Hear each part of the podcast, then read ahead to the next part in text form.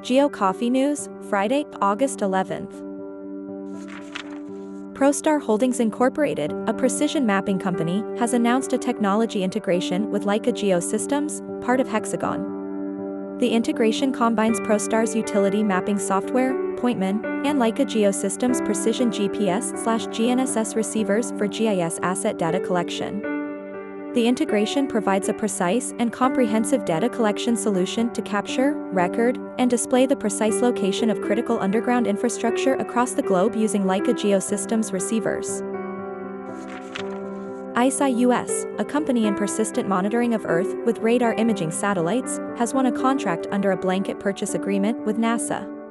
The contract enables NASA to acquire ICEYE's synthetic aperture radar data for evaluation by scientific and academic communities to determine suitability for advancing NASA's Earth science research objectives.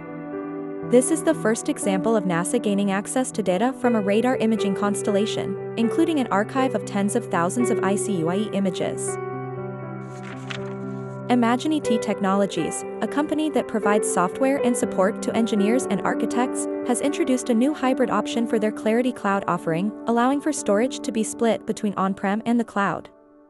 This will give small and mid-sized AEC firms more control over their project timelines and IT budgets.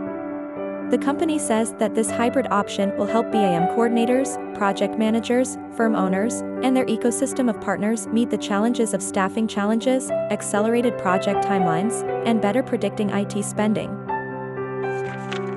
The island of Maui, Hawaii has been struck by several wind-whipped wildfires fueled by Hurricane Dora. The fires have destroyed 271 structures, according to official reports. The fires come after scientists have warned that wildfires are becoming more frequent and more widespread across the globe. Thank you for your genuine engagement, have a fantastic day.